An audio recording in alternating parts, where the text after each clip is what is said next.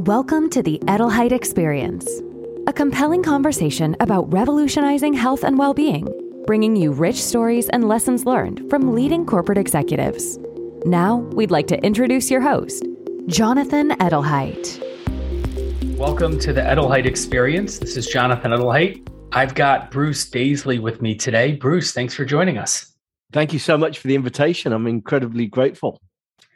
So, you have written multiple books, Eat, Sleep, Work, and The Joy of Work, which really, to me, resonates. It would be great if you can kind of share with our audience a little bit about your background. Yeah, I'm a long term tech exec. So, I worked at Google pretty much when they uh, they bought YouTube. I, I worked on YouTube from from that start position, and then after working there for a few years, I went to work at Twitter fantastic to join a business right at the start. There was about 400 people when I joined Twitter, and um, and so we set about really trying to create a culture that would be an energizing and productive place to work. Certainly for the the uh, European office. So worked there for a long time. I have to say that my objective of creating a good culture was partially successful. And it was the problems that I encountered in the downtimes that really led to me first starting a podcast and then creating, putting a book together. And the book is largely the same book adapted. So, so one's a, a more European version, one's a more US version. There's, there are slightly different things, but I would, the, the Eat, Sleep, Work, Repeat one is probably the best one to pick up if anyone's interested but I also do a newsletter if you don't want to spend money. And yeah, I've just got a fascination with workplace culture, which is specifically, I think, a fascination with understanding how much of motivation is incremental, how much of us feeling like we can do extra work with more enthusiasm comes from motivations and desires within us. There's big discussions on this right now, but I think for me, that's always been the the fascination. If we are enjoying our jobs, do we inevitably work harder at them? Well, I, I mean, I feel that answer would be somewhat obvious, but the, the the question I have for you is, you know, we've been, I feel, crushed personally and professionally, a lot of us, the last two years with the pandemic. You know, why is you know, do you feel that finding joy and company culture is more important now than ever? You know, there's a really interesting discussion on this. And, and typically, I would have regarded any sense that this was not the case as maybe a touch more European. It sort of has, with, with a almost social democratic, a socialist bent to it. But there was a book that came out in December by Charlie Warzel and Anne Helen Petersen, which really created quite a dystopian idea of work. It was called Out of Office, and it was effectively a treatment about remote working and what it says for us. And the two authors got an immense amount of, of attention. If someone listens to podcasts as they're, as they're listening to this, almost certainly the the two of them will have appeared in your podcast feed in the in the last month. But what they specifically talk about, they talk about how increasingly workers shouldn't feel the need to talk to colleagues, shouldn't feel the need to engage socially with colleagues. They should feel that merely that they're getting on with their job and they're not being troubled with some of the niceties of having to to be part of a workplace culture. And while to, to the authors, they paint that as a more transactional and a more healthy way to do our jobs. For me, it seems far more dystopian than than they paint it. It's, it seems to be like the idea that you turn up a workplace, whether a virtual workplace or a, a, a real workplace, and you don't talk to colleagues is somehow healthier than having a good relationship with them. For me, just has such an inverted idea of work. So, you know, but it's an illustration that some of these debates and these discussions that really, really have been quite niche until now are becoming more, I think, central to the way that we think about work and have discussions on it. That's very interesting because to me, what you just described, I feel sounds terrible. In almost, wouldn't that be like zero culture? Like if everybody just kind of punched in and never communicated with each other, you can't really create a culture, can you?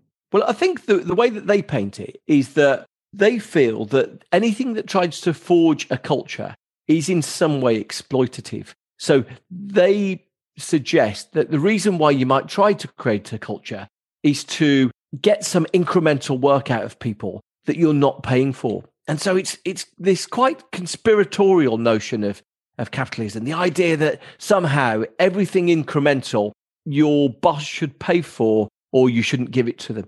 But really, anyone who's had a job and anyone who's enjoyed the fraternity, the sorority of laughing with colleagues will know quite often that's the thing that makes the job worthwhile. And it's not about giving free effort to your employer, but more about passing at jobs in a more agreeable way. Anyway, I find the whole idea of of their framing of it and the attention it's got so strange to observe. Look, you know, broadly from my perspective, the the enjoyment we get from our jobs isn't some free thing that we're gifting to our employers, but rather more just a way that we can make what is by by necessity to, to, the majority of us.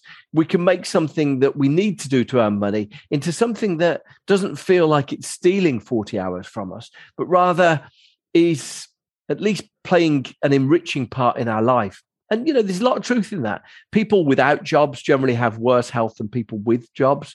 Uh, people without jobs generally suffer worse health outcomes and, and life outcomes than people without with, with jobs. So the, this idea that somehow work is a, a, form of slavery, which is truly um, what the extrapolation of their argument seems to be, I, feel is just misguided. It feels it feels like a sort of college project that got out of hand. But you know, it's it's, a, it's been so heavily covered in the media in the last month that you know, to some extent, they they've obviously earned some attention for that argument. I would agree with you on on your sentiments with it because I feel that when you you know, I think you're using the word joy is is really just a great term for it in your in your books is that you know, when I have colleagues that I work with, you know, who bring me joy in working with them, I feel like they make me better, uh, you know, of a on the professional side, um, and help me actually achieve more and do better work and work harder. You know, on the personal side, there's joy too in that camaraderie. You know, with working with a great team, and then I, you know, you see the other side of working with you know other colleagues who, you know, they're there, you know, just to kind of punch the clock and do their job and there's nothing wrong with that but you know don't don't have any interest in camaraderie or or teamwork. And there's you know a very clear line on the there's an energy that comes from that which i feel creates that that teamwork that culture that you know productivity that fun that i feel the other side of it just kind of sucks it into a void. It's bananas to me. The idea that somehow by getting on with your colleagues by picking the brains of your colleagues, by somehow sharing discourse with your colleagues, somehow you're you're gifting something away. Just seems to have a such a fundamental misunderstanding of how people work. We get so much of our meaning in life from the interactions we have with others. And the idea that we would come in and sort of sit in a solitary experience for eight hours and then go home and somehow we've won is such a twisted version of of adult existence. I truly am not misrepresenting them. The quote about not speaking to people is a direct quote from Charlie Warzel. Uh, he gave in an interview. I, I clipped it and I posted it on on my newsletter because I was so struck with what a uh, a distorted perspective of it. Anyway, to, I guess to take my perspective aside from that, my view is always the the best times I've had at work, the moments where a, a working week has flown by, the work, the moments where I felt a, a joy and a sense of being part of something with my colleagues was when I had a really strong relationship with them. I'll, I'll be candid with you. You know, when I used to go to work and laugh every day, and and I think a lot of us have seen the amount of laughter that we've experienced in the last two years go down. But when I used to see laughter every day, I used to think, wow, you know, I'm so lucky to be able to be paid for, for this work that I'm doing. And so, you know, my feeling very strongly, especially in the times when I was working at Twitter and things went wrong, my feeling was if we can bring some levity, some laughter, some motivation, some enjoyment back to this, I'm sure we can fix most of these problems. So it was that focus really on creating strong and strongly bound groups, even in difficult times. I was, I've worked in tech companies, and people think tech companies a wonderful and easy place to work. there's often immensely challenging times and immensely difficult times. And what we found was that the fortitude we developed and the strength that we developed in those times generally came down to the sense of connection, the relationships between people, the sense that we were all in something together. So it's probably very easy to regard these things as trivial. But for me, they played a really strong part in building strong teams. So obviously, we're in this whole new world. I've talked to some, you know, top culture experts who, you know, excuse my language, but he said culture is shit right now and it has to be rebuilt. I've talked to one culture expert at the peak of the pandemic. You know, when I was asking him, what are you doing things to rebuild culture? And he told me he wanted to share something super innovative that he had done where he had one of his clients had all of the employees force them to wear kind of knit golf shirts with the company's logo on Zoom calls as a way to rebuild the corporate culture. So where do we start? Like, what does culture mean today with this new work life balance? And, and how do we rebuild it? Yeah, really big question. Certainly, I'm, I'm not strongly of the opinion that making people wear identical clothing forms some degree of, of culture personally. Culture is, you know, it's, it's so interesting to, to try to dissect it because culture in a workplace is like culture in our social lives and our, in our personal lives. It's, it's everything and it's nothing. It's the way that people behave around here. It's the attitudes and behaviors people have got. Ben Horowitz, who's a Silicon Valley venture capitalist, wrote a really good book on this, surprisingly good book on this. He said culture is what happens when people aren't looking. And, you know, actually, that's a really good guide. The army, the US army has got a sort of maxim that they have that says if you see something that's low quality and you do nothing, you've just set a new standard. And to some extent, that's adjacent to his idea that culture is what happens when no one's looking. And the interesting thing about both of those things is that, well, look, we've just gone through a period in the last two years where a lot of our work was done when no one was looking. And so it begs a really important question. I would suggest that, you know, a lot of us have worked incredibly hard when no one was looking in the last two years. So these, the, evidently we've had strongly accountable cultures.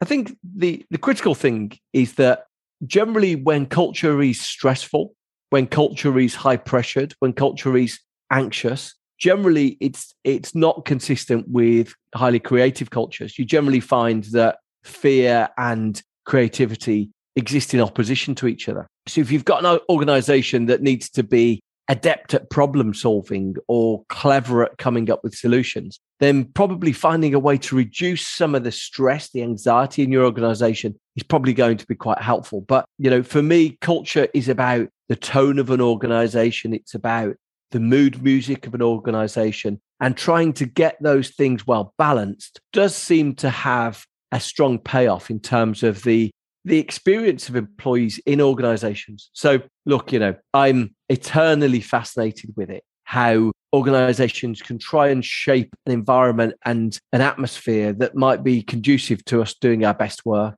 So, Bruce, like, where do companies start? You know, like, if they've got to rebuild culture, do they? Well, the uh, question after you is: Do they have to rebuild culture from scratch, or can they start where they left off? And you know, where do they start, and how do they not make wrong turns? Yeah, I, I, think, you know, this is probably an incredibly pressing issue right now because we're seeing the the sense of the big resignation last year most definitely has continued into this year. I think some of the evidence we're seeing suggests that even the people who hadn't previously thought that they might quit their jobs starting to debate whether their jobs are right for them. And I suspect most of us would say the experience the last two years may well be that we've been more efficient, we've been more focused, we've got more done.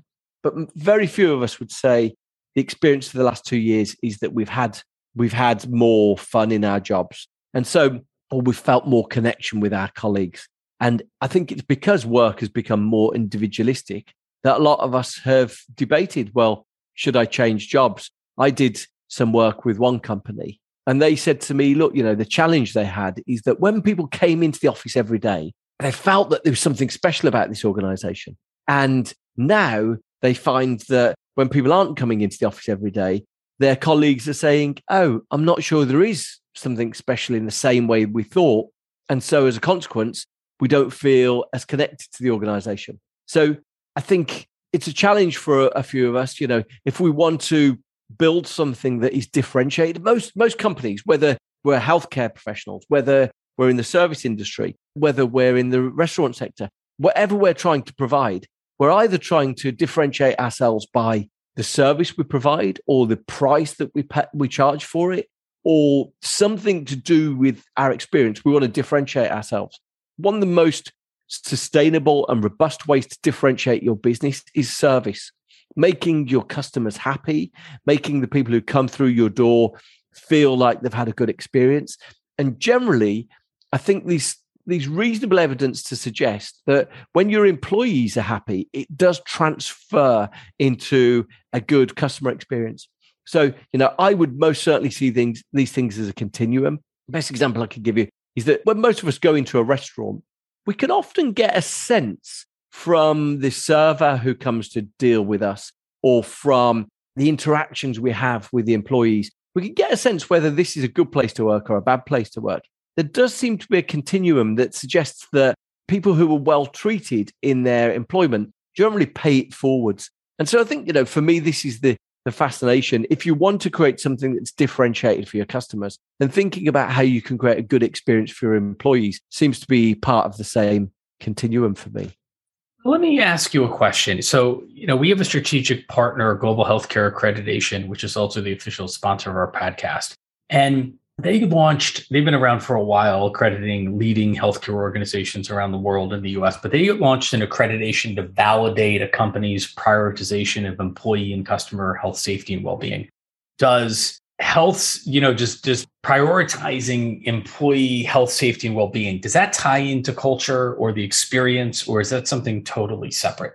Yeah, I think so. And what we're observing is that, you know, one of the things that has propelled this great resignation that we're seeing right now is that some employees feel that they've really been badly treated in the last two years. They feel like they've been taken for granted. Maybe their firm didn't necessarily pay due attention to the burnout levels they're experiencing. And so, one of the things that has propelled this great resignation is people feeling, I want to enact revenge. Now I've got the opportunity to quit. I'm actually going to quit. I'm, I'm done with this place. Similarly, firms who've treated their employees well have have maybe considered the the balance that their employees have been experiencing are going to to reap some benefits from that. So it's it's never as straightforward a thing as saying one leads to the other. These things are often more about the overall experience rather than specific actions. But I, I do feel that if someone is thinking, how can I build loyalty amongst my employees? How can I build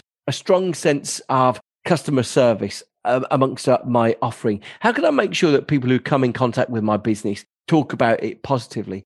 All of these things seem to be related to the employee experience. And so I would say none of this is wasted effort, none of this is wasted attention. With companies that are, you know, I, I keep hearing that organizations really aren't prioritizing investments in culture or investments in health and well-being for their employees more so from the difficult financial issues they've had over the past 2 years is to me it doesn't seem logical in that if you don't have employees that are happy to come to work to feel taken care of they're going to be less productive and they're going to look for jobs. Why do you think companies aren't focusing their energy and saying let's go invest significantly now in culture and health and well-being and safety all these things you know so we become an employer of choice like a destination. Our people don't leave and inherently we should become more profitable if everyone is happier. I think a lot of it comes down to middle management. So what you generally find is there's a disconnect between various parts. I dealt with one organization that had this interesting practice that some leaders would have. So they were a knowledge company, they were they were an office company, and they used to have something which was they uh, some of their leaders would before the meeting started they would say let's have a mindful minute. Now this was an organization where people were working in excess of 50 hours a week. There was relentless emails, there was emails all weekend. But the leaders would say, let's have a mindful minute, which was a minute of silence before some meeting started. Now, there's no science behind this, but effectively, it was a way for the organization to try to project this idea that they they cared about the, the mental health experience for their employees. And we hear, hear this a lot. We hear, you know, a lot of people, a lot of organizations saying your mental health matters, telling employees that lived experience of work is, is a big consideration for them. But then the working environment has back to back video calls or it has relentless demands upon them. And I think the interesting thing for all of us is just thinking how can we try to observe these things being consistent? How can we we try to observe firms operating in a consistent way? And generally, what you discover is that maybe the tone of the organization has been set by up high, but then a middle manager might be nominally paying lip service to this idea that your mental health matters, but also they want you to join this 8 p.m. call and they want you to get back to that email on Saturday morning. And it's broadly an inconsistency between middle management and leadership. But I think the, the you know the, the critical thing good organizations are going to say well look the thing that makes these things consistent is culture the thing that makes these things consistent is that we've actually got some norms that are self policing, that everyone in the organization feels like they're a custodian of.